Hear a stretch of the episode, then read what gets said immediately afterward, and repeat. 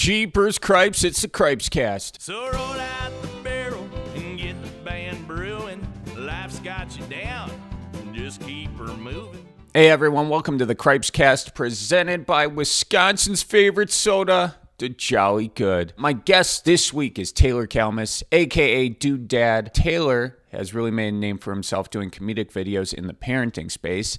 And of course, he and I have done a bunch of videos together, including Husbands at Target, the IKEA Husbands, how IKEA was invented, borrowing tools, and neighbors in quarantine. Taylor is from South Dakota and what I like about his story is is how he tried doing the LA thing. You know, he went there, he did classes, he had some success, but not a ton. And it wasn't until he really dove into the dad niche that his videos took off and he built a brand for himself. And it's similar to my path in that I dove into Wisconsin in the Midwest. It's a really cool story, and I think it gives a lot of people, you know, sort of perspective and, and maybe a roadmap for how they can develop their brand. Social media just gives so many different options for people to create stuff and not have to rely on the traditional means of getting an agent and, and getting on, you know, this show to then get into that show. So it, it just really, I think, puts the ball in your court as a creator. Anyway, very interesting conversation. We also talk about dad stuff, Midwest stuff, me falling off my mountain bike. So I think you're really going to enjoy this conversation. I also have to mention that I'm an idiot and uh, didn't make sure my batteries were charged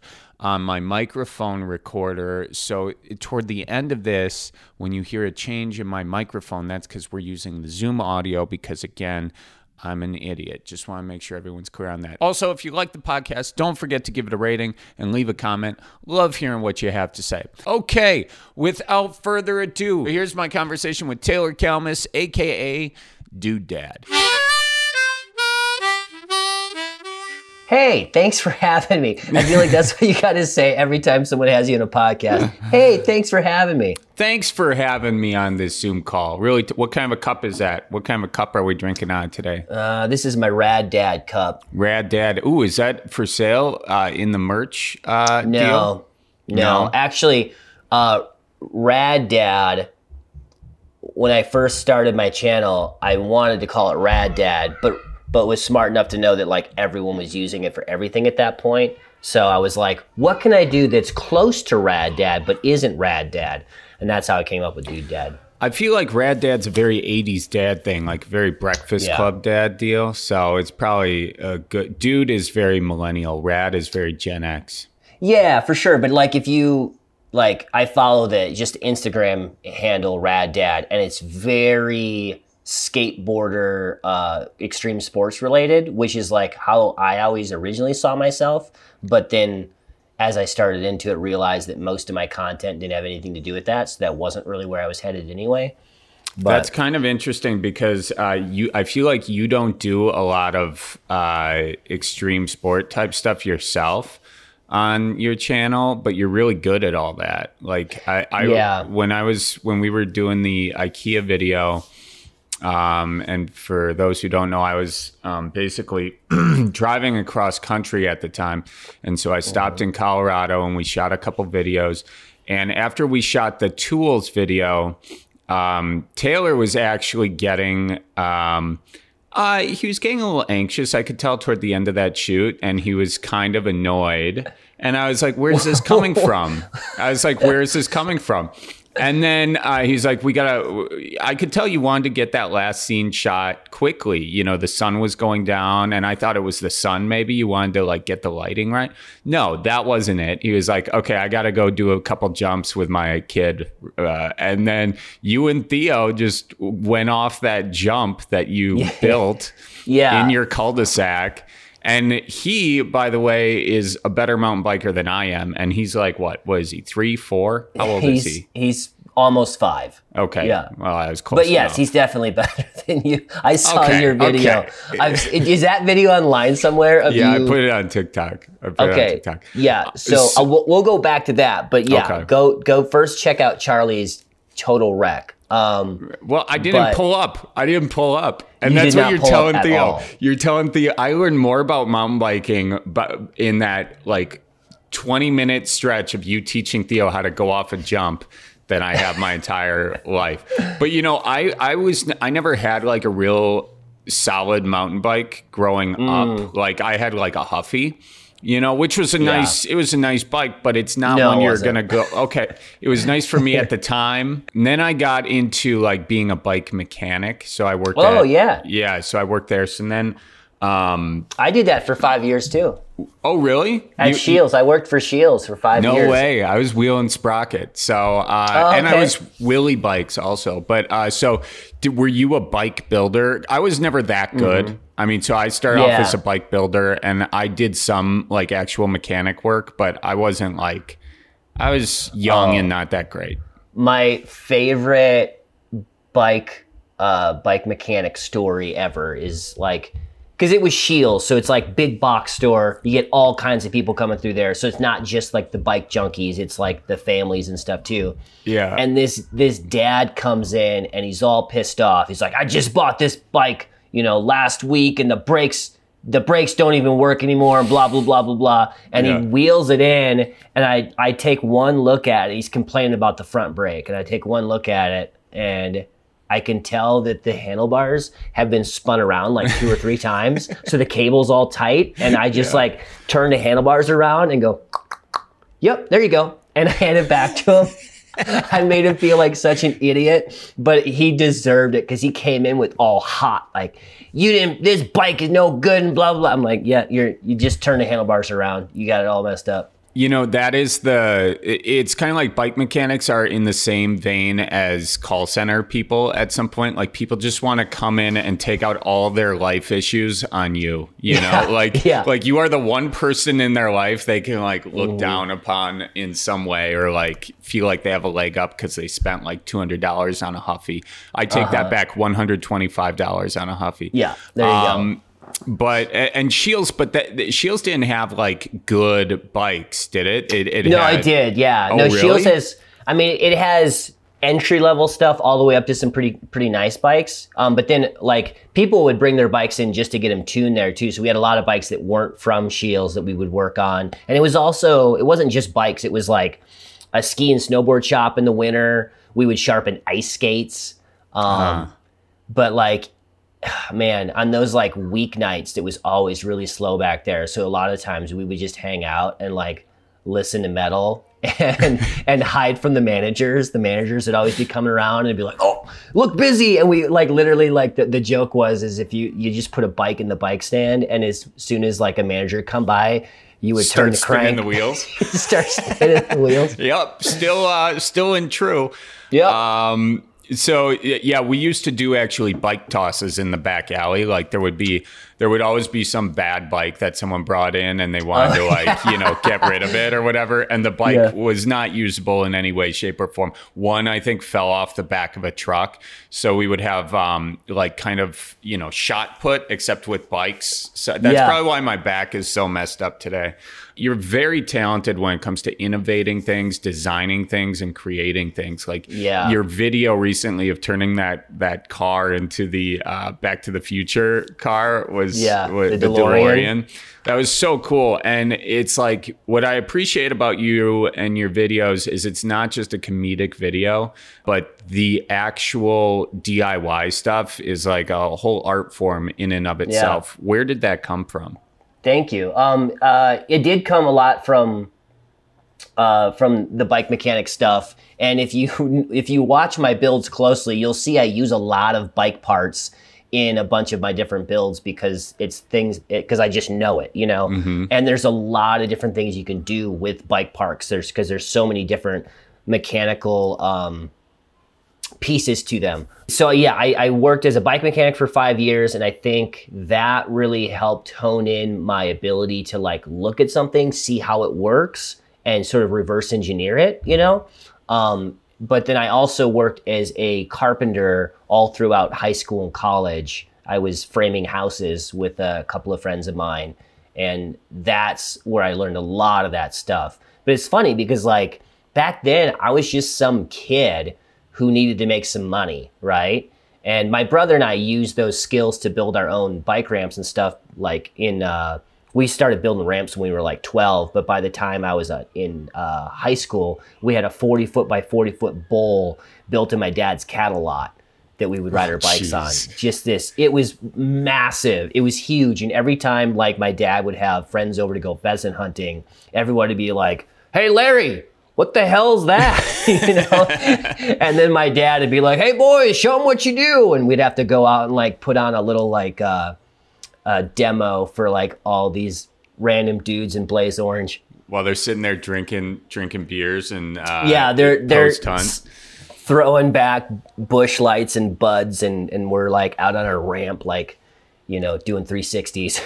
So you grew up in uh, South Dakota, and uh, what did your dad teach you how to do any of that stuff? Is your dad a handy guy? yeah, himself? my dad. Yeah, my dad actually uh, sells uh, construction equipment for a living, so he always had access to a lot of sweet tools too. Like if he didn't own it, he could bring it home from the store to demo it or whatever. So he was always doing all kinds of projects and stuff. But my mom was really, my mom is the uh, ideas woman. Like she's the one that had all the ideas. Like I definitely credit her a lot for my, you know, uh, creative mind because I look back and all the projects that she did when we were kids and in, and even now still like she always just like come up with this idea and then just like head down nose to the grindstone until it's done usually like with my dad alongside her you know he she would like pull him in and be like this is what we're doing and he'd be like okay Yeah, you, you definitely have a good mix of that. Uh, I'm trying to think, what was the first video that we did? Was it IKEA? It was when we went to it IKEA, was the right? the first ikea yeah The uh, first IKEA. husbands every every husband in ikea yeah yeah. And then, so that video, I think that was more like, uh, let's write a bunch of jokes, go to IKEA, and try not to get kicked out. And we were there. We were there three minutes before they asked us to leave. yeah, and we're like, uh, we're like, yep, we'll we'll totally leave, and we just went to a different section and shot for another four hours. yeah, we did. We did. And it was.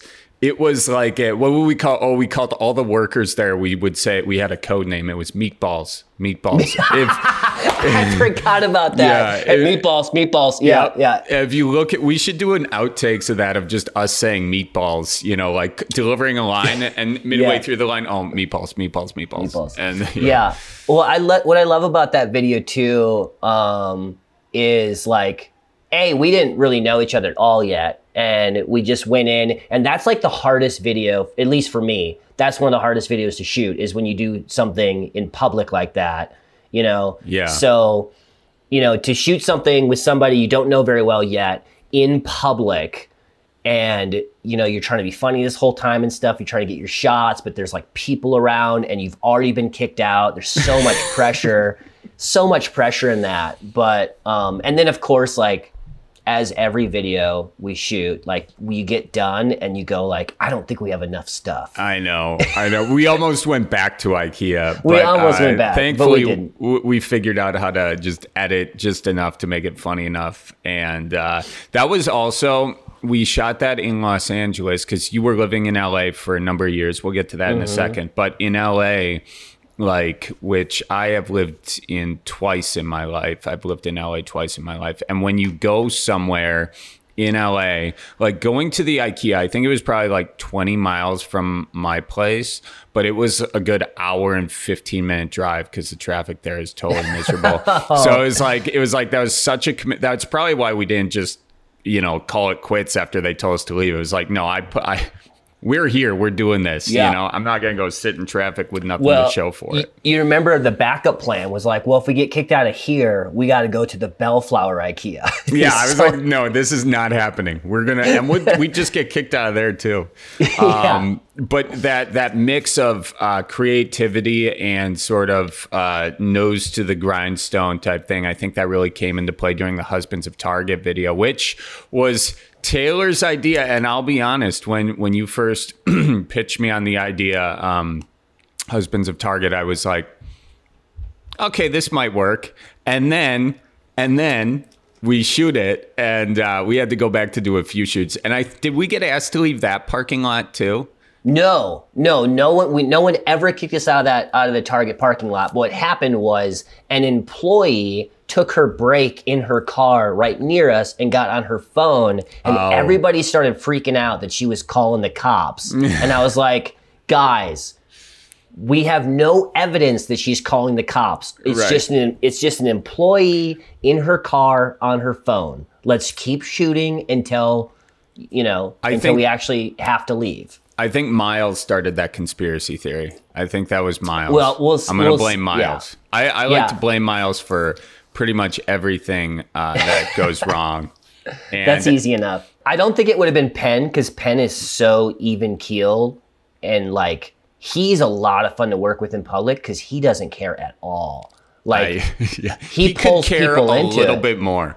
He could, care a little bit more. But like when you work with when you shoot with Penn in public, first off, he gets recognized a lot. And as soon as he gets recognized, he uses it as a way to pull people into the shoot so that we can have a better shoot with like all these like extras and these little bits with like random strangers. So like he did that a lot when we were shooting the Disney thing because people like because Disney is like his his people, all these young kids and and parents and stuff.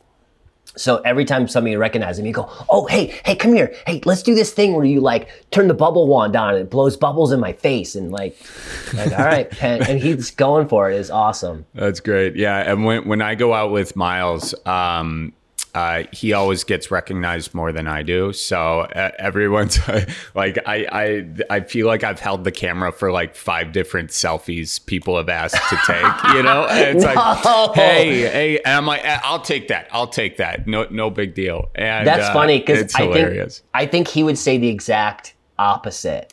Oh, I don't. I don't know. Because we had a conversation one time. Uh, we'll go into that later. We'll go into that later. Um, but No, uh, go into it now. What was the conversation?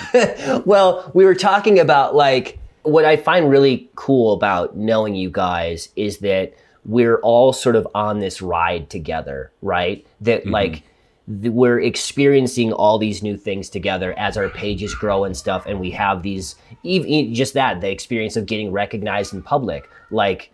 I don't have any other friends that I can talk to about that and have a conversation of like, what's that like? How does that feel? What does that do to your head? What does that do to your relationships? All that kind of stuff. But we were talking about like as you become more recognizable and people get to know you better through your videos they they have they they form that like relationship through these videos with you that they like you they like you right? Therefore they start to like what you do so no matter what you put up they're more apt to watch it because you've you've already sold them on who you are and what you do. So they're like, you don't have to win them over every single video. So I was we were I was talking with them about that of like how, you know, eventually we're going to get to that point where it's going to be easier to get views because we've already sold people on our brand and who we are and what we do, right? And he was saying, I think Charlie already has that.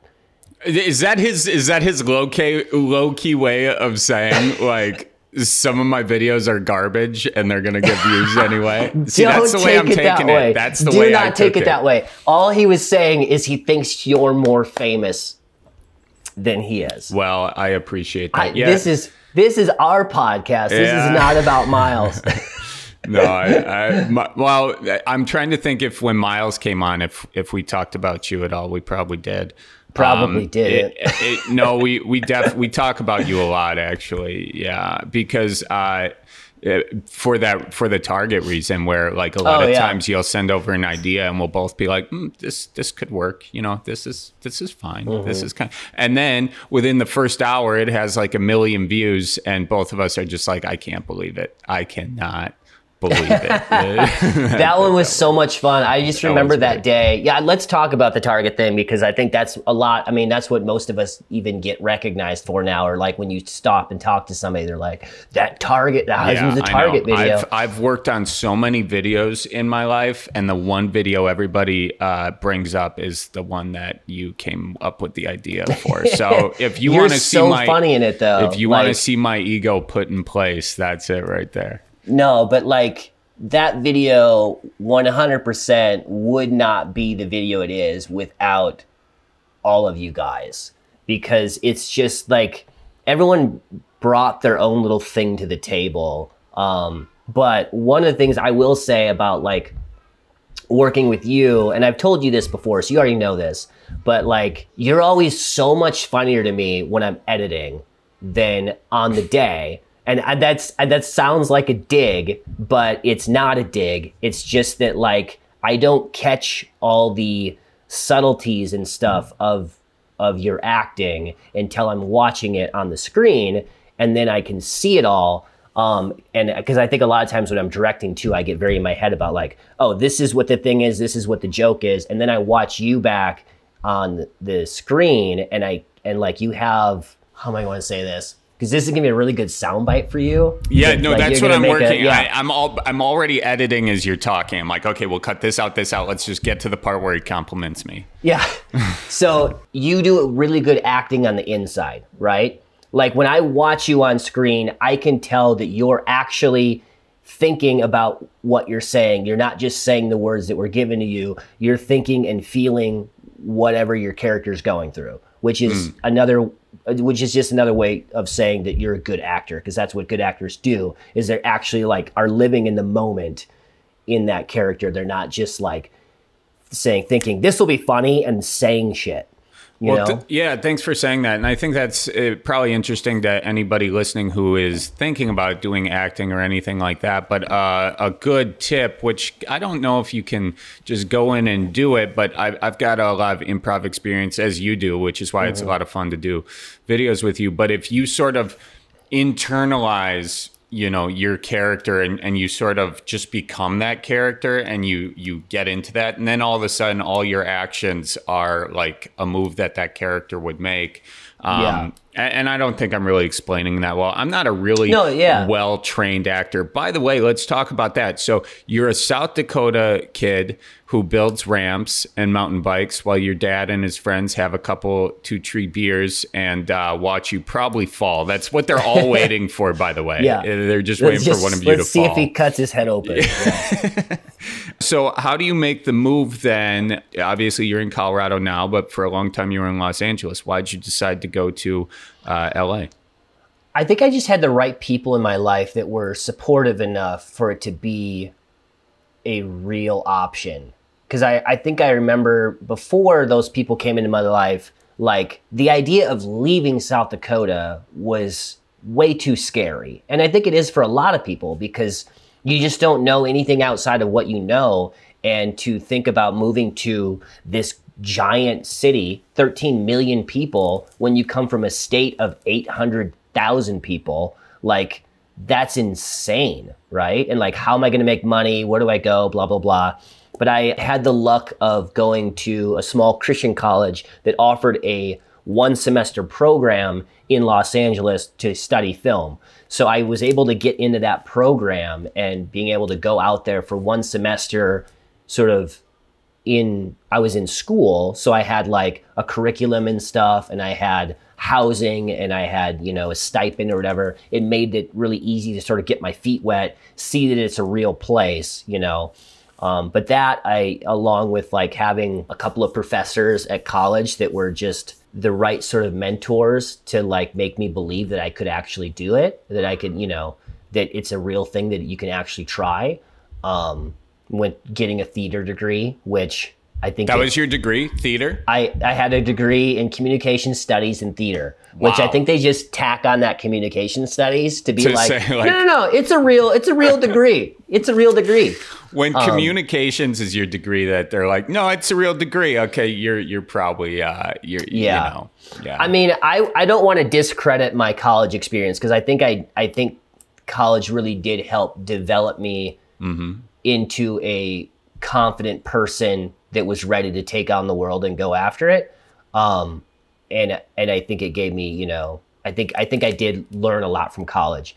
That being said, if somebody came to me and said, "Hey, I want to be an actor. How do I do it?" I would not tell them to go to some college in the Midwest and get a theater degree. yeah. I, would wouldn't say move out there. I would say just move out there and start doing it because if you spend four years, if you really want to do it and you spend four years here first, another dude is four years ahead of you because none of this really applies that much except for the whole part of like growing as a as a person and figuring out who you are before you like jump into a pit of wolves. Well, LA yeah. is. LA. Uh, so I uh, I would say that that was probably the right path for you at the time you did it. But I I would almost say now go to whatever college and just start making stuff on your own.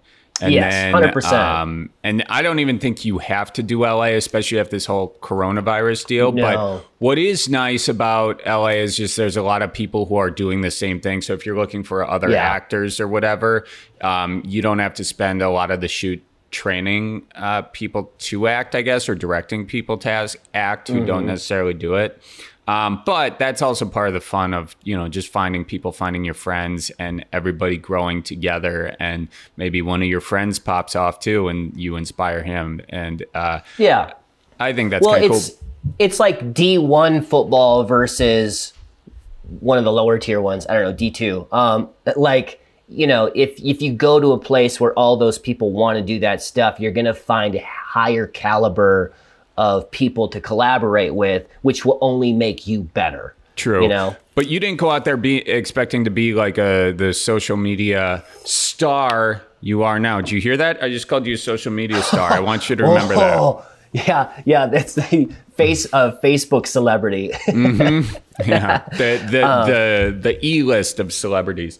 Um Yeah. and I say that being one. But um what did you go out there to do? You went out there to be an actor right away, or did you go out there to be in film in a behind the camera sort of way? Yeah, so I mean, it's it's one of it's funny because like you get told a lot of things when you're trying to make it, you know.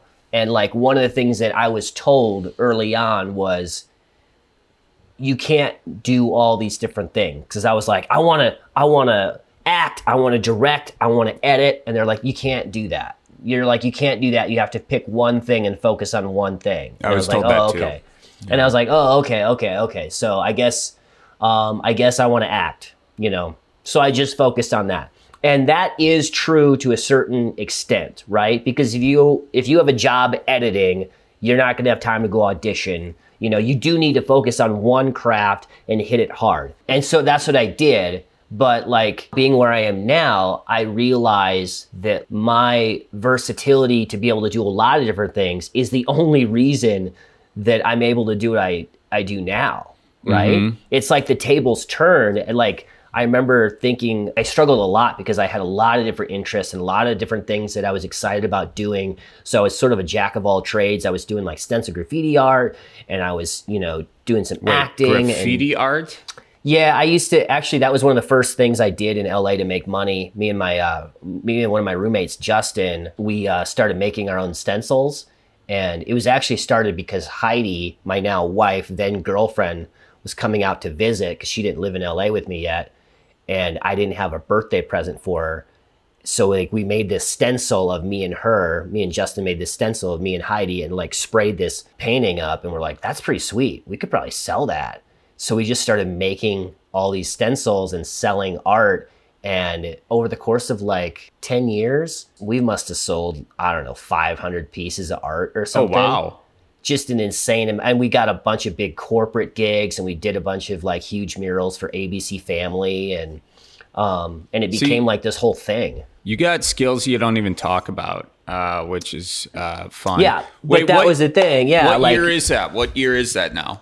It was 2011, maybe. Okay. Yeah. Okay, yeah. So, and at that point, uh, social media, obviously, you couldn't, you know, make money being No. uh, YouTube, maybe to a very small degree at that point. Um, you could, there were Yeah. some big creators making good money on YouTube, but so you were doing stencil art, and then, Yeah. uh, and were you in the film industry at this point, or were you I mean, studying to be I an wanted to be. Yeah, I wanted to be. I was Did you taking take classes? classes. and Where'd you take classes at?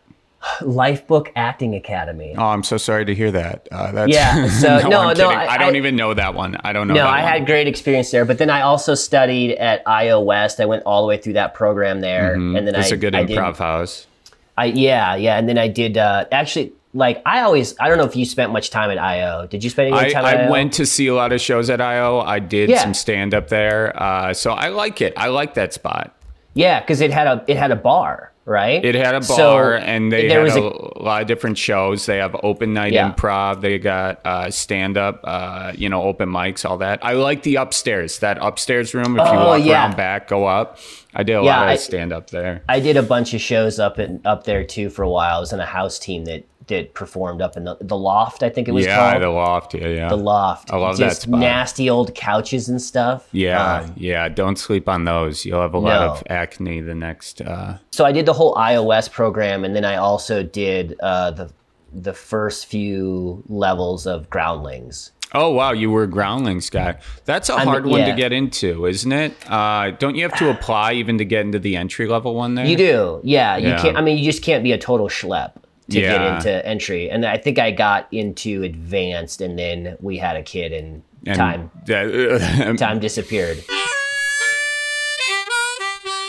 Oh, folks, excuse the interruption, but yeah, I want to tell you about Cheese Brothers real quick once. If you're trying to connect with your loved ones this Christmas, but you can't do it in person, send them the gift of love. Send them the gift of cheese. And Cheese Brothers has a hundred years of family experience delivering great cheese from local Wisconsin farmers right to your doorstep. Order right now so you can spread the gift of cheese this holiday season anywhere in the U.S. And when you use Cripes10, that's Cripes10 as a promo code, you get 10% off your order. Holy crime and all Friday. That's the deal, folks. Okay, I actually just sent out some cheese to my buddy Harv. Uh, he was on the podcast a few weeks ago. He's a Midwestern fellow, okay, from Minnesota, but a Packers fan.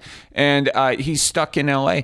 And there's nothing better than a box of Wisconsin cheese to remind him of why he should move back to the Midwest real quick ones. And I also want to thank our title sponsor, Jolly Good Soda. Crime and all Friday, it's good soda. Now, some of you may not know about Jolly Good, but it's a small Wisconsin soda company or, you know, pop company if you're from Minnesota. Uh, they're based in Random Lake, Wisconsin. Now, when I was a kid, it was my favorite soda. Okay, I used to mix old fashions with Jolly Good for my family, even when I was just a young sprout. Okay, it's how I learned how to mix a drink with the Jolly Good soda. I actually uh, had a slick Jolly Good hat. I want to tell you about this hat. I, I had it. Uh, and it's currently in the bottom of Lake Winnebago. So if anyone's out there, you know, uh, dragging a, leech or, or a, a, a night crawler with a bottom bouncer, okay, and you catch a Jolly Good hat, that's mine, okay. So I would like it back. Anywho, uh, if you catch it, let me know. Uh, and if you do want to order Jolly Good Soda, just go to jollygoodsoda.com. You can order some for you. You can order it anywhere in the Midwest, or you can find it, you know, over at your local Piggly Wiggly, or if you're up north, you can go to the Trig's or whatnot. So there you go. Anywho, uh, back to the show. You're doing improv and you're doing acting and you're performing and whatnot. Uh, Heidi and you get married when? Uh, we got oh god, got married in 2011. Cool. Wow. You know, I asked you when you started acting and you gave me the year right away. I just asked you when you got married and you had to look up. I am going to send this clip to Heidi. It's so hard to remember everything all the no, time. yeah. It okay. was September 24th. Now he's flexing. He's getting, yeah, now he's now he's pulling I'm out the fle- exact I'm- date. I'm flexing because I know the date I got married. So you get married though, and you have a kid, and for a lot of people, that may like end their career or their aspirations as a performer. But for you, that was sort of the birth of this not just child, but uh, a whole Yeah. new career for you. So how did you transition from being an actor, and improviser, to doing the dude dad content? kicking and screaming. No, not really. Um, I started Dude Dad because I knew that us having a kid would likely end all of the dreams and aspirations I was currently working towards. I like I I knew it, you know, like I wasn't making very much money as an actor. I would I got a few roles here and there, but n- most of them didn't have residuals attached. I, I have like I think I have two shows that I no three shows that I get residuals for now still, but it's you know it's not enough. You know, I sort of knew that having a kid, I was gonna have to have a much better income to be able to support the family. Heidi was working nonprofit, so she wasn't bringing in that money. I knew that we would likely have to leave LA before long. So I was like, okay, well, if I have to leave LA, you know, maybe I can start making my own videos and and you know, sort of fulfill that creative avenue that way on my own where I don't have to like I don't have to get cast in something. I can cast myself in whatever I want to do and I'll just make these videos. I've seen like these mom blogs and vlogs that have done really well. There's not really anything for dads. Maybe I can be that guy. I can make like dad content. Um, and that's how I got into it. And I like kind of like launched into it um, as sort of just a way to stay creative while being a dad. And it turns out that I think it was a much smarter move than I had ever realized it would be because it is such a niche demographic that also so many, so many people can relate to, right? Yeah. Um, but not only that, like you s- sort of put myself in this category where I'm a guy that knows how to make videos, and now I'm a dad, and I'm gonna start making videos about that. Where uh, most people that get into it are I'm a dad, I'm gonna start making videos. So they don't have the experience of knowing how to make videos before they get into it. So I had this sort of leg up on them of like already knowing how to do that and now just honing it in on sort of one demographic and one idea. And then it just kind of slowly, slowly evolved. And I learned and learned and learned until I am where I am now, five years Well, later. Where where did you learn how to do videos? Because you people were telling you you could only do one thing, right? Oh, I mean, yeah, I've been doing them since I was a kid, though. Literally, like when my, my brother and I were riding BMX, we mm-hmm. got a video camera to shoot BMX videos, which you got some hilarious footage somewhere of just like us crashing to another one bites the dust. Um, you got to you got to repost those at some point. I, I they're so hard to find though because we were also so cheap because we were just kids that we would we had like a Super 8 video camera and we would like finish recording a whole tape of stuff and then we would like go back and pull the stuff for the highlights and then just record over top of our tape yeah. you know because we only had like two tapes um, so most of that stuff is gone which is like you know if i could go back and, and give my 12 year old self a hundred dollars right now Right. like, go get tapes, Buy just like yeah. I mean, we, we bought the video camera to film our, our BMX stuff, but then we also started up our, we started making sketches back then when I was like 10. We, we started our own little uh, troupe called uh, Bad TV, you know, like Mad TV, but it's Bad Yeah, TV. yeah. So we had all these that's funny. different, yeah. It, I mean, most of them were terrible, but we had all these goofy little sketches. Like we did this one called uh, The Fifth Sense. so instead of the sixth sense, it was the fifth sense. Yeah, and yeah. like it's it's like my brother dressed up as an old man and me like crying, being like you know like all nervous because I'm the one that has the fifth sense. Um, but the the the joke at the end of it is I say I smell old people. that was the whole thing. So dumb, but like that's what our my 10 year old brain came up with and my brother's 12 year old brain.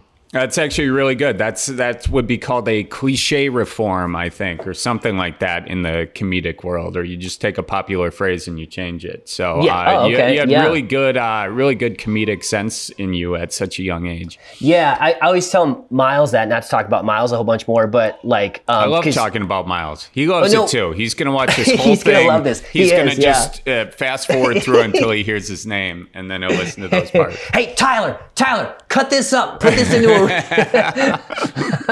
Oh, by no, the way, I- Tyler, Tyler, I, I, we were shooting recently, and we were talking about you. Um, good things, of course, but then I called Tyler Taylor, and he has never forgiven me uh, to this day. I'm oh, pretty sure, no, I, yeah. I get the same thing. I get t- called Tyler all the time. So It's yeah. just one A. That's, or I guess I don't know how to spell. So Yep. anyway, Uh, E well, he has an. Yeah, Yeah, but okay. whatever. Um, We don't have to go into the nuances But no, I always that. tell Miles that he has impeccable improv skills for somebody that's never studied improv. at Totally all. does. He's got great Right? instincts. Yeah. He's got really good instincts because like you and I have been through all the classes and stuff. So like I'm like, oh yeah, no, you're you're we're doing a mirroring scene, you know? Mm-hmm. Like, yeah, that's what this is. Like, and he just does it naturally. Um, Yeah. which is awesome, you know. And I think we all have some natural skills, but to not even know what improv rules are and be following them is pretty sweet. So you uh getting back to how you started your thing, what was your first video? Because when you found out that um, Heidi was pregnant, you that was that your first video to take off?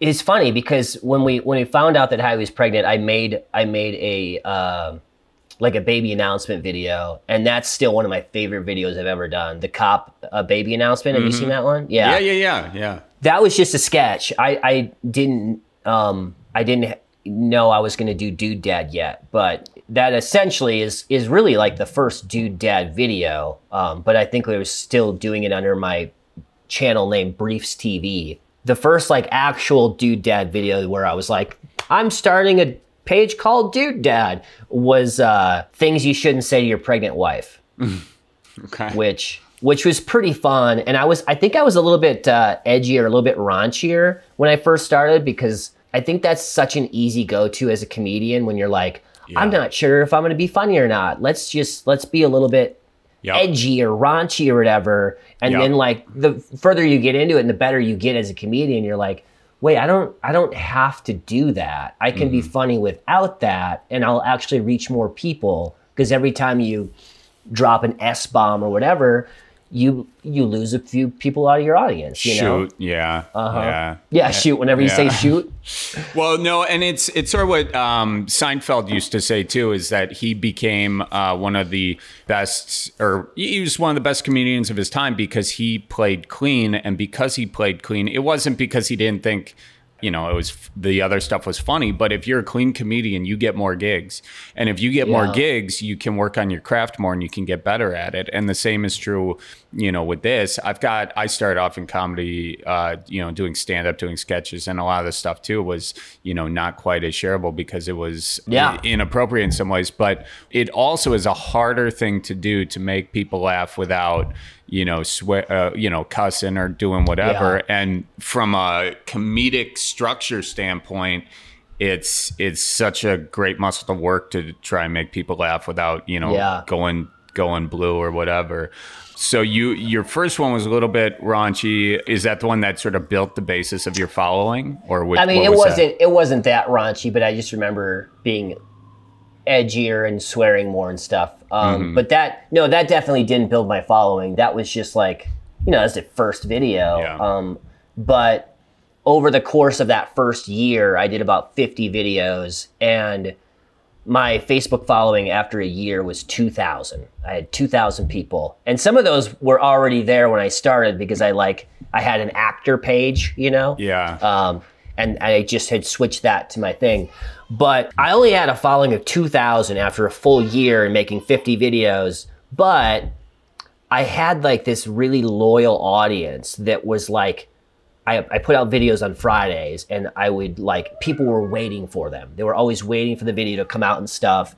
And so even though it wasn't very big, Heidi and I had this conversation a lot of like, no, there's something here. Like, you need to keep doing this. This is mm-hmm. good. There's something good there.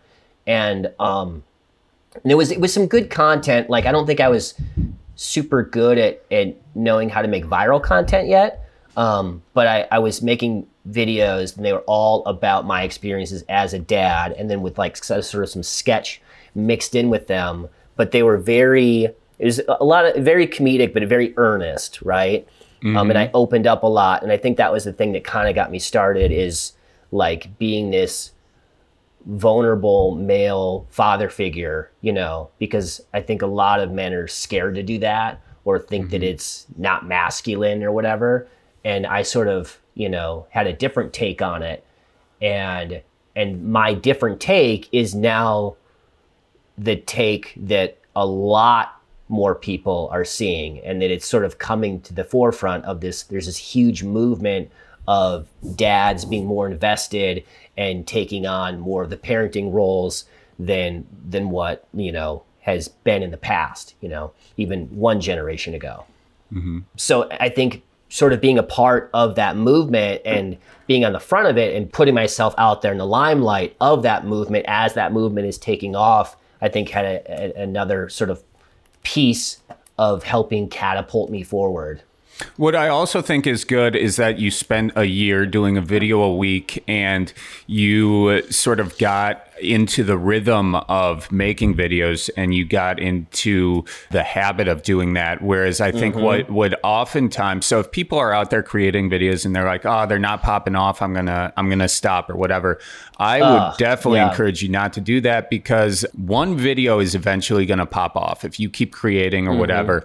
And then you have this whole library of videos people can go back and watch, which is great. But also, you can get a lot of stuff out of your system. Like you Yeah. can, you know, figuring out how to make a video every week and figuring out the schedule of that. You're just preparing yourself for when one video pops off to really take advantage of it. You know, it's Have you it's figured almost, that out yet? Have you figured out this the whole schedule thing? Have you figured that out? No, I mean we're all we're, we're always. Uh, what I do know is I know how to make a video on a consistent basis, which is half Yeah. of the battle. You know, the worst thing it can be is like, oh, this video took off. Now I'm stuck. I don't have anything else, and you think your next video has to be just as good as your last one, which isn't true. You just need to keep doing it and doing it. Um, but it's kind of like a, I don't know a sailboat.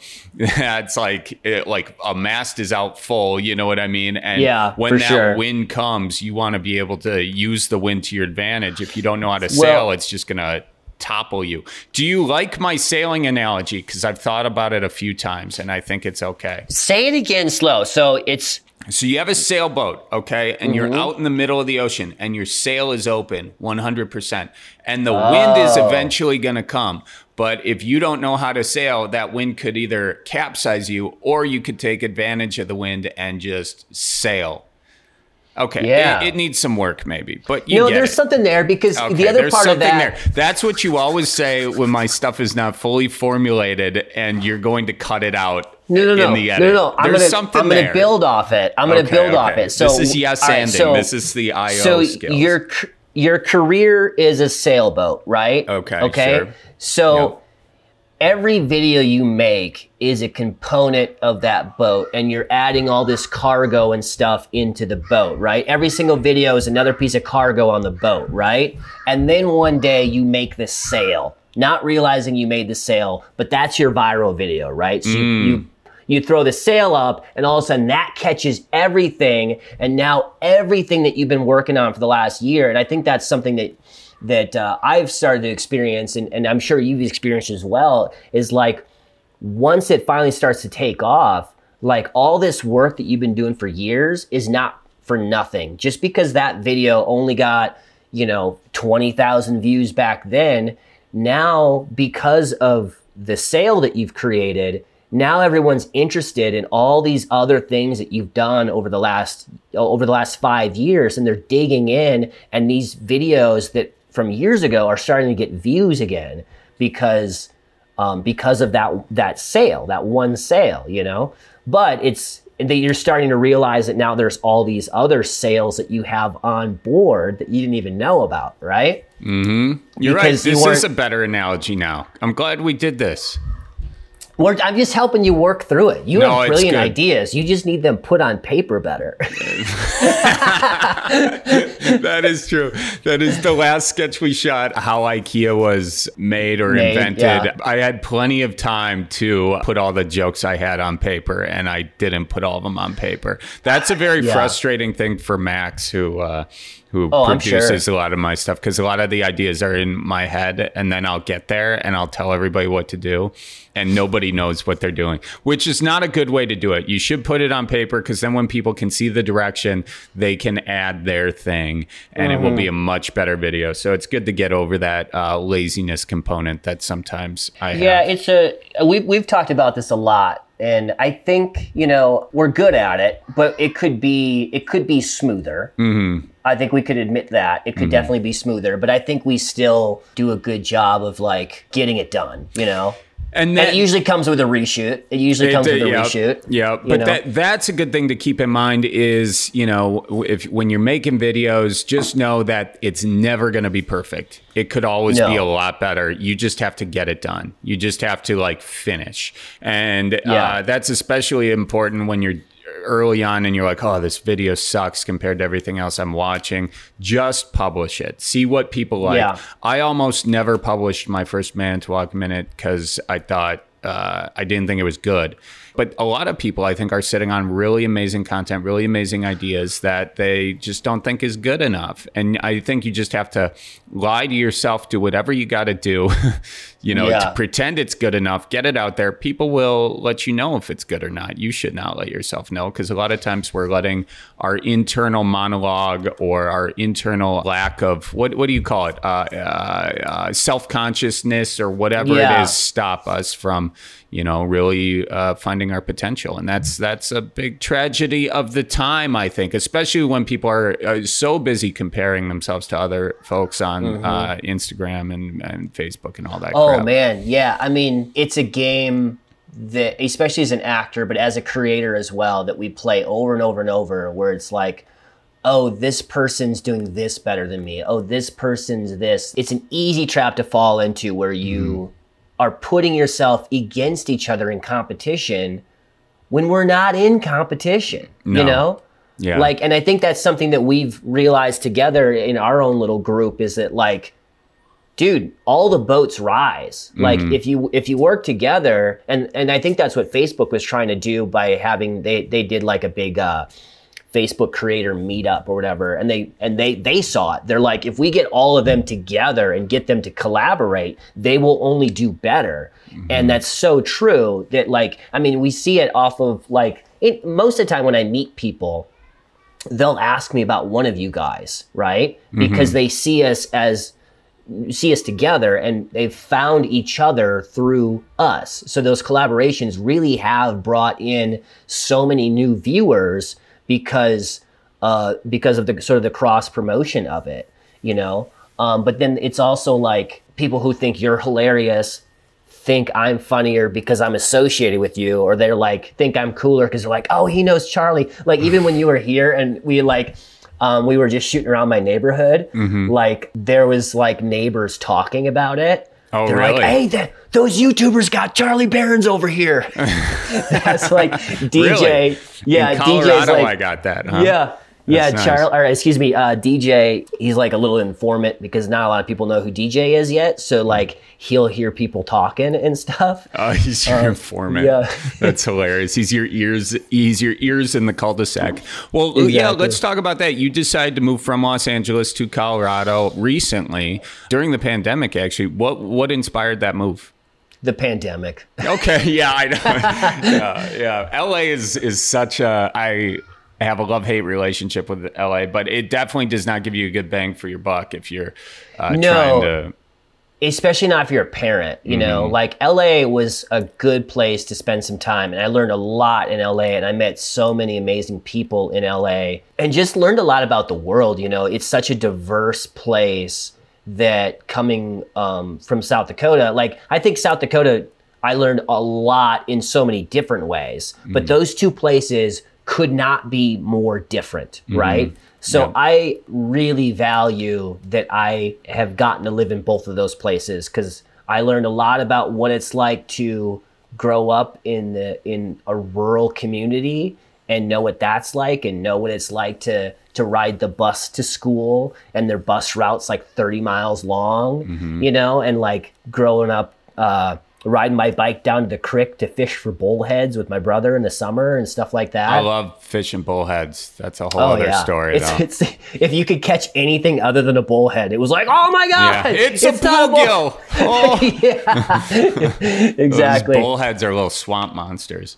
Uh huh. But then like to move from there to one of the largest cities um, in the US and experience that and experience what it's like to be around strangers constantly, you know, and what that's like and to, you know, be in all these different classes and stuff and make all these friends with all these random people from all walks of life. Such a different experience, such a rad experience. Um, but anyway, once we had kids, LA became a lot harder because it's just not set up for children. You know, Right. you know, we were like Heidi was was commuting to work every day, and her commute was like an hour one way, and was she was taking the miles away. kids.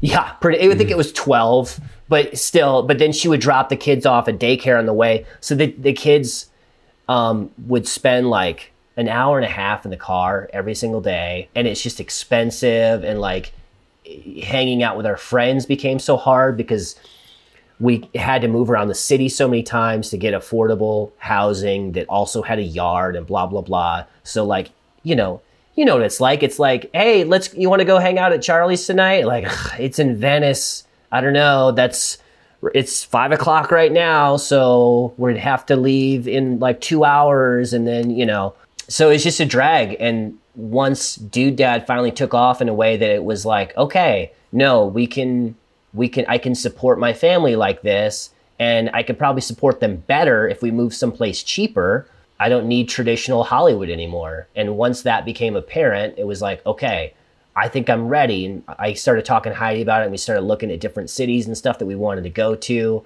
And um, Fort Collins was always sort of like in the list because we have some really close friends here, and we've been here a few times, and it's gorgeous here, and it's like uh, very family oriented, very close to the mountains. The weather is good, like it has all four seasons, but it's not like um, it's not your it's South not, Dakota winter. It's not your South Dakota winter. The way my buddy Burke always says it is uh, in in Fort Collins, the snow falls like this, straight down, and in South Dakota, the, the snow falls like this. it falls right sideways. in your face. Yeah. Right in your face. I'm not being rude here. I'm just texting my brother actually because uh, we're fishing bluegill. Well, close. We're actually going to shoot bows. We should really like figure out a video we can make with those freaking crossbows. I've never shot crossbow really before, so this is my first experience with it. I I would not hunt with a crossbow because I think they're fun because uh, I feel like Tyrion Lannister. But anyway, I haven't done it before, so I'm excited to give it a go. Why wouldn't you hunt with it? I mean, it's it's harder than a rifle. Yeah, not by much though. I mean, I mean, I feel like if I'm going to do crossbow, I'll just hunt with a rifle or, yeah. you know, and just go to gun season. I mean, look, I don't have any real thoughts or judgments on it. Some people don't like crossbow hunting. Really, it's for some folks who have some trouble with m- yeah. movement, and that's why yeah, the crossbow like is my, there. My uncle has a, a bum shoulder, and he's an archery hunter, so he was able to get a, a uh, crossbow tag. Um, which was super helpful to him. Yeah. I did find out that in Wyoming, anybody can still carry a crossbow. So I was like, oh man, I'm only like 45 minutes from Wyoming. Maybe I can get an archery tag there and use it. Because like part of me wants to try it. No, is it like, I, especially I for archery, like archery hunting is hard. Like, yeah, you know, you got to get within 60 yards of, of an animal to, to get a, a, good shot. And even that's 60 yards is still kind of a long shot. Yeah. And I, and I guess that's sort of my thing with the crossbow is got a scope on it. So, but really, if you got to use a scope with archery, I would not.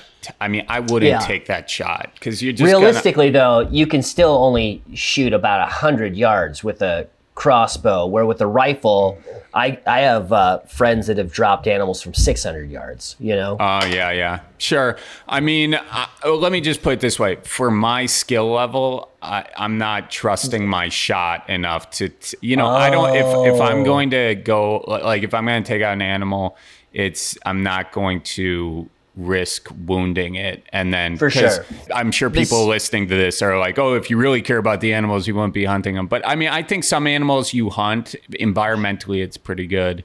Uh, do you want me to sh- oh is is no, some, someone here. walking oh hey juno. Yeah. how you doing? she can't hear you. Oh okay. Well tell her i says hi.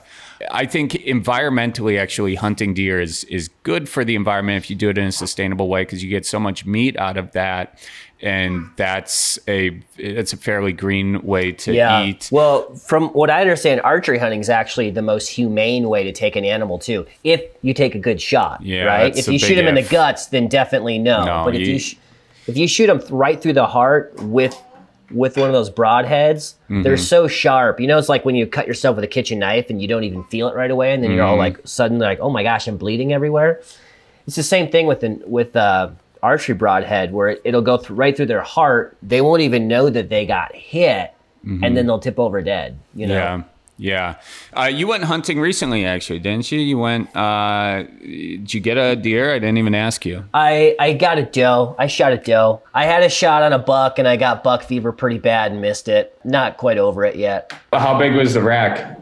It was big enough. It was big? definitely big you enough. saw it. I don't know. How many I pointer? Mean, just to the edge of the ears. Yeah, probably okay. eight to ten point buck. How did it feel when you missed it? Felt pretty bad. Yeah? I mean, Yeah, I didn't dude. know I missed it because you know sometimes they they usually run a little bit, so I like Yeah. walked up there, but I kind of in the back of my head felt like I missed it, and then I went up was and didn't shot? find. It was like ten feet, wasn't it? No, it was like 150 yards. Did you not Um, exhale? What's what's your deal? Yeah, something like that, man. I was I was shaken, and it's I hadn't hunted deer in like 10 years. Okay, um, but you weren't shaking for that dough. You were. Nope, I dropped that doe like a ton of bricks. Did you get uh, jerky made? What what what'd you do? No, meat? they didn't. They couldn't do jerky at the processor I went to, so I got some breakfast sausage and I got some brats. Did you get and then- tested for the chronic wasting? We kept the heads, and then uh, I don't know. My dad asked somebody, and they didn't want them, or they weren't doing it anymore, so we pitched them. But hey, Oh, really? let's let's get back to let's get back to These are uh, important. You gotta. You. I'm trying to. You know, encourage people to get their deer tested for CWD. You know. I I love how you slip in all of all of your uh, What, that's what you got. public service announcements and all your videos. I'm trying not to get a bunch of wasted deer going. You know, that's it. Get That's out there an and important vote. thing. That's an important look. Yeah. CWD and, and and voting. Yeah, hunters will appreciate that. Hunters will appreciate that. Yeah, for sure. right, where where where were we? You were clearly Um, uncomfortable with us talking about how you missed that beautiful buck. I You know, don't- wouldn't that look good in your garage? That mount and and the whole. I have a mountain. Uh, I mean, I'm trying. You know, it's it's funny because like it's such a dumb thing, but like I haven't beat myself up over something like that in so long. Or That's like why I'm you know, hanging on this topic. Yeah, you I know what? really you, you like something happens and you just like beat yourself up over it over and over and over again. yeah. It's that shot. It's that shot. And but it's gonna make me a better hunter because of it, because I've learned my lesson that like I think I went into that shot thinking it was easier than it was, you know, Mhm. Yeah. and and I didn't take my time like I should have. Um, Yeah. And I missed and I missed that freaking buck, man. But never Wow. again. Yeah, you Now gotta, gotta go- you gotta practice a lot. You gotta practice a lot, so it's like Yep. second nature. I got to go out and, and spend like four grand on a new rifle and, uh, Yeah, that- and a scope. that's that's everybody's go-to. It's I- I'm not gonna practice more with this gun. I'm just gonna get a new one. You know. yep, this gun is tainted. This is a this is a doe Uh, gun. must be a bent barrel on this thing Yep. or something. Yeah. it's a doe gun. That's it. Yeah. So, uh, what is what's next for you? I don't. I know we're running low on time here, but what what's the what's? I know you got a show Hmm. coming out, so tell us about that. Oh yeah, so I've got a, a show coming out on the Magnolia Network. Um, TBD. Which is Chip and Joanna Gaines' network. Yep, Chip and Joanna Gaines. I've sort of, uh, you know, formed up a relationship with them over over the course of the last couple of years. Um, awesome people, and they gave me this opportunity to have my own cable TV show. It's a reality show. It's called Super Dad, and basically the show follows me coming alongside um, as super dad to sort of help him build something cool for his kids in their backyard. So uh, it's the dads that don't really know how to build stuff. So I come in with the know-how and the crew and help them build something really awesome and, and spectacular for their kids. But the, the, the other part of the show that I really love is while I'm teaching them carpentry, they're teaching me something about fatherhood. Each of these dads that was cast in each of these episodes of the show have a unique story to tell. And so I sort of get to view fatherhood from their viewpoint through each episode as well. Really cool, super inspiring, but it's also really funny and just like lots of fun and games. The builds are awesome. It's I'm really proud of it. I'm really excited about it. I think it's gonna be awesome. It's something the whole family can watch. When it's is be, it coming out? it still hasn't been announced yet, so Mm-hmm. th- just stay tuned. The Magnolia Network hasn't been announced when it's coming out yet. It was supposed to come out in like October, but then COVID happened, so Mm-hmm. it got pushed. It will be coming out in 2021 for sure. Um, I think that's probably about as much as I can say. But uh, I know the episodes are almost all edited now, so it's getting close to being ready. Um, so as soon as that network launches, our show should launch with it. Sweet man, I'm excited to see it. Um, before I let you go, what advice do you have for someone who wants to uh, do what you do?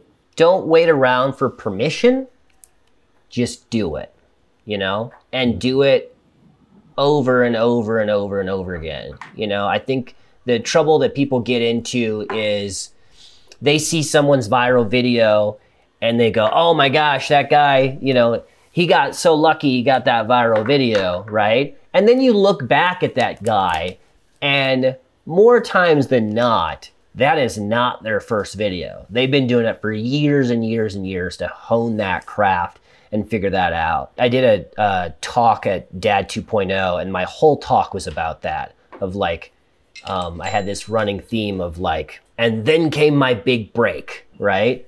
And because I had like, you know, 20 big breaks that changed my life. But really, all that was is like building blocks of like having to continually put in the work over and over and over to get those opportunities to happen, right? Hard work, Well, it's- I- dedication. Yeah, you got that. You definitely got that Midwest uh, work ethic. That's for sure. Uh, you really know how to put your nose to the grindstone. So, okay, question for you. This isn't your podcast. Um, sorry. No, I know, but I wanted to ask. I wanted to ask you some question because it's still valid. First off, who's it easier to shoot videos with, me or Miles?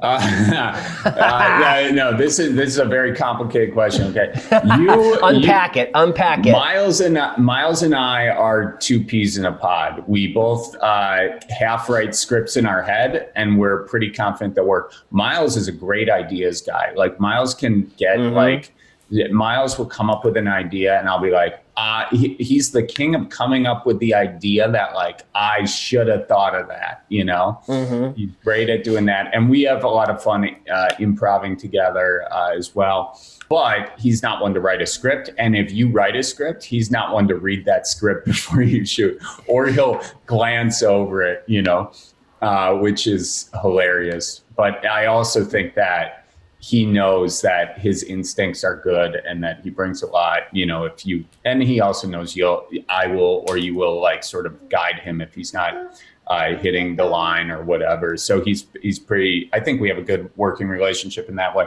you are i'm definitely not answering this question uh, for sure no, you are. uh, you but, are. But you are you are good at writing out the entire thing and being just a producer. You know what I mean? Having like all your ducks in a row. Like the target shoot I'm thinking of specifically, you had a script for that. And that was the first time we all were like, oh, look at Spielberg over here. He wrote a script. You know, uh, Yeah. But and then you, you know, in terms of props and all that sort of stuff, you think of that sort of stuff. So that is cool. Like anytime I do a shoot with you, I know that, you know, a lot of that will be taken care of. And as a consequence, I sort of become more like Miles when I shoot with you, whereas I'll be like, yeah, Taylor will take care of it. It'll be fine. yeah, you and know? then you're just like off, like doing cameos Uh, no. while I'm like trying to get the shoot together, and you're off like.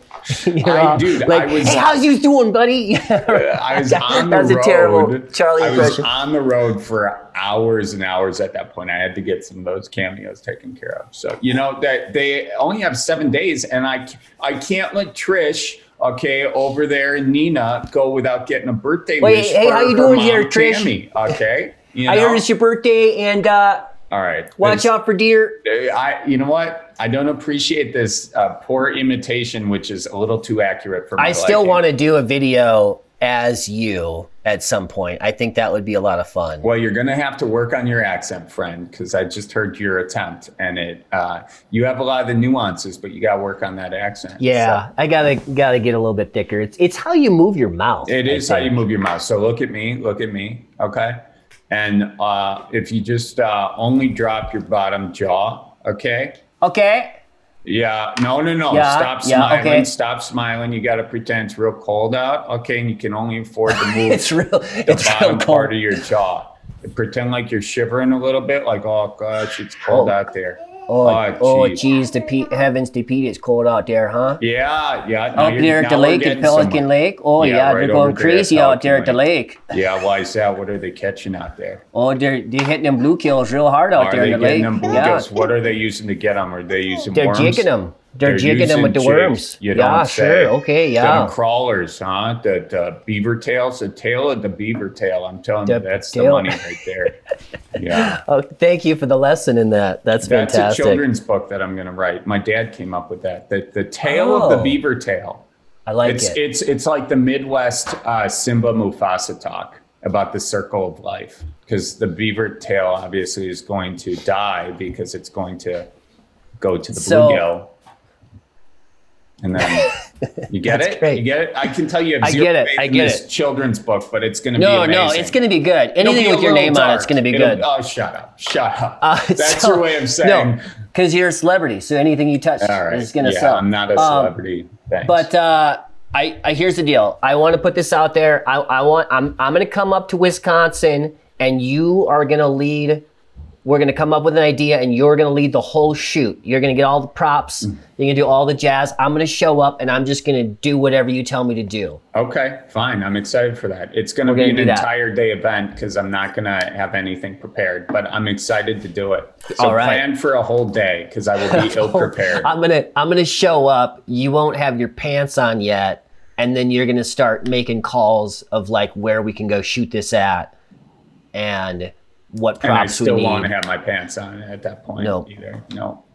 Well, I'm excited for it. It's been a pleasure going on this journey with you. I think the first time we talked, I literally knew nothing about you other than that you made videos and that you were from the Midwest. That's Yeah. pretty much all I knew. Like you and Miles did a couple videos, and I already done a couple of videos with Miles, and we connected. And I'm like, yeah, let me just talk to this guy. And then I found out that you have a place in LA, and I was like, oh crap, like he's right down the road. I didn't even know that, you know. Yeah, no, it's it's small world, and it, it it's been fun. I remember first time I talked to you, it was on uh, 41 coming back from Fond du Lac. So that's that's where I talked to you. I was at my grandparents in Fond du Lac. Oh, yeah. I was in my back. backyard in Van Nuys, California. Yeah, see, from Fond du Lac to Van Nuys, it, it all came together.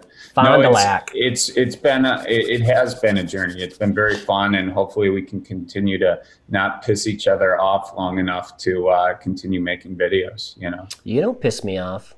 I do on Um, occasion. In fact, I have video proof of it, and uh, the, the unedited, unedited footage. yeah, unedited No, footage. I think we're just getting closer and closer to under like to to getting down our rhythm. And and I shouldn't say figuring out how to shoot a video together in the most like organized way possible because like I get nervous whenever I go into a video shoot because and and you'll see it happen. When I go when I get into shoot mode, I start doing this and I'm Yeah. like all over the place because I'm trying to make sure that I don't waste anyone's time and that we're getting everything we need. So my mm-hmm. brain like clicks into fifth gear and I'm just like going going going going because I'm trying to make sure that we're getting all of our bases covered. And then I have this like script in my head that I'm trying to make sure that we follow so that we have everything we need so we don't have to do that reshoot. But when I get in that mode, I ultimately start missing some of the beautiful stuff that's happening in the moment, which is you, yours, and Miles's improv that's just happening. But ultimately, we end up having that in the can anyway, and then in the edit, it gets used. I think it's a matter of like getting that script outline there and knowing it so that we are both on the same page of what direction the shoot is going with the ability to drive into the ditch. Yeah, definitely. I totally agree. We, we and we learn as we go. And another thing I learned is don't give you NOS as a prop because you'll end Oh, up drinking it, Yeah, and then dude. then that just there's one thing you do not need, and and that's caffeine. Okay. Dude, I was I was raging so hard after that video shoot. It was gnarly. Like I should not have NOS ever. That was nasty. well, I, I drank all of that stuff, and then I it, it actually worked out because I had to drive back to Wisconsin. Dude, it was- and I that was one of the- night because I couldn't sleep. That was such a perfect part of that shoot though because like in real life those guys would have been on coke, right? yeah. But the fact that they weren't on Coke and it was just energy drinks, I think made it so much funnier mm-hmm. because A, you don't lose half of your audience right away because you turn us into these like Coke addicts that people can't really like get on board with and like. We were like less likable if you were Coke addicts. But the fact that it's just pounding five different types of energy drinks, I Mm-hmm. think is so freaking funny. Right. That's that's kind of called uh, in or in the comedy deal. I think that it's called like small thing made big. So you take Oh, something yeah. Mm-hmm. small, like, and you compare it to something big or whatever.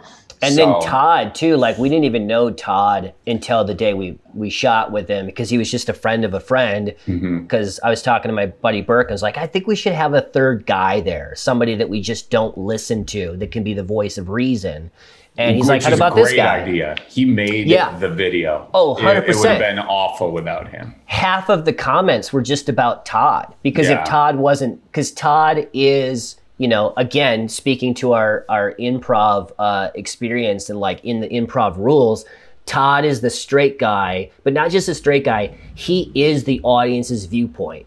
People get to see us through Todd because he's the one in the room that is the most like the audience where they're just like those guys are nuts. This isn't a real thing. These are they're, crazy people, and he's the real person in the room. Yeah, so we just like found this random guy. Like, well, he doesn't have to say much as long as he's got a good look. And um, but he he he was great at it, and just like sat there and just took it. And half of the comments in our videos are just about Todd. Yeah, I, I loved it. We got to do another video with him. Todd, his real name is Mars Marshall. He's had several like single moms from his past reach out to him after seeing him in that video. Oh boy. So he's like getting dates out of Oh it my now, gosh, which that- could not make me any happier. That's amazing. That's amazing. Hopefully, maybe he finds his next wife through that video. You know, Maybe, maybe if uh, he gets married, we can show up at his wedding dressed in, the same Yeah, thing. yeah, And I was wearing Vincent- cargo shorts. yeah, and my my glasses it- with the underwear sticking out Oh, I and the cargo it. shorts, I and we'll just it. we'll just go to the wedding just hopped up on nos. yeah, and Monster and Five Hour Energy and coffee. All good. I'm glad we did it. Well, listen, man, we've officially done an official Midwest goodbye on this podcast, which is amazing. So, um, no more fitting way to end. Uh, and I would honestly sit here and talk to you for another hour if I didn't have to go shoot. My brother just texted me. He said, "Don't forget the recurve bow," and that's that's at my buddy's house. So now, Nice. now I just added five minutes to my drive. So we're Love gonna shoot recurve. crossbow and recurve and see how it goes. Recurve, recurve is just Gym class. It's just yeah, yeah, just like the Yeah. not a compound. I just Yeah. haven't heard that word re. Like I had a lot of recurve bows growing up, but like Mm-hmm. I haven't heard the word recurve in so long, and now I'm I'm looking at the word going like, how does that mean that? Yeah, well, because Right? it's, it's curved this direction, then you got to recurve it to the other direction to string Oh, you're right. Yeah, because Yeah. when you string it, yeah. Yeah. Um, so Okay. Cool, man. Well, it's been a pleasure. This is probably the funnest podcast I've ever got to do. So thank you for being a, a great host and, and, and your journalist background speaks volumes to your ability to lead a podcast. So Thanks, congrats dude. Well, on that. I'll Venmo you the money uh, for reading that script I gave you to say at the end of this. So You bet. I Yeah, really appreciate awesome. it. Cool, buddy. All right. Well, tell tell Heidi I says hi, and we'll talk to you soon. Sounds good, buddy. All right. Bye bye. All right, and that's it for this week's episode of the Cripes Cast. Make sure you follow Dude Dad on Facebook and Instagram. That's at Dude Dad. Oh, and also, real quick reminder if you're liking this podcast, don't forget to give it a rating and to leave a comment. I want to hear what you got to say, okay? Seriously, let me know. All right, folks, until next week, keep her moving and watch out for deer. So roll out the barrel and get the band brewing. Life's got you down, just keep her moving. It's on Wisconsin, the Badgers say it's the old Wisconsin Jubilee. You know, sometimes when you're ice fishing, you put your foot in the walleye hole and go ass over tea kettle and you think you're done. No, you gotta keep her moving.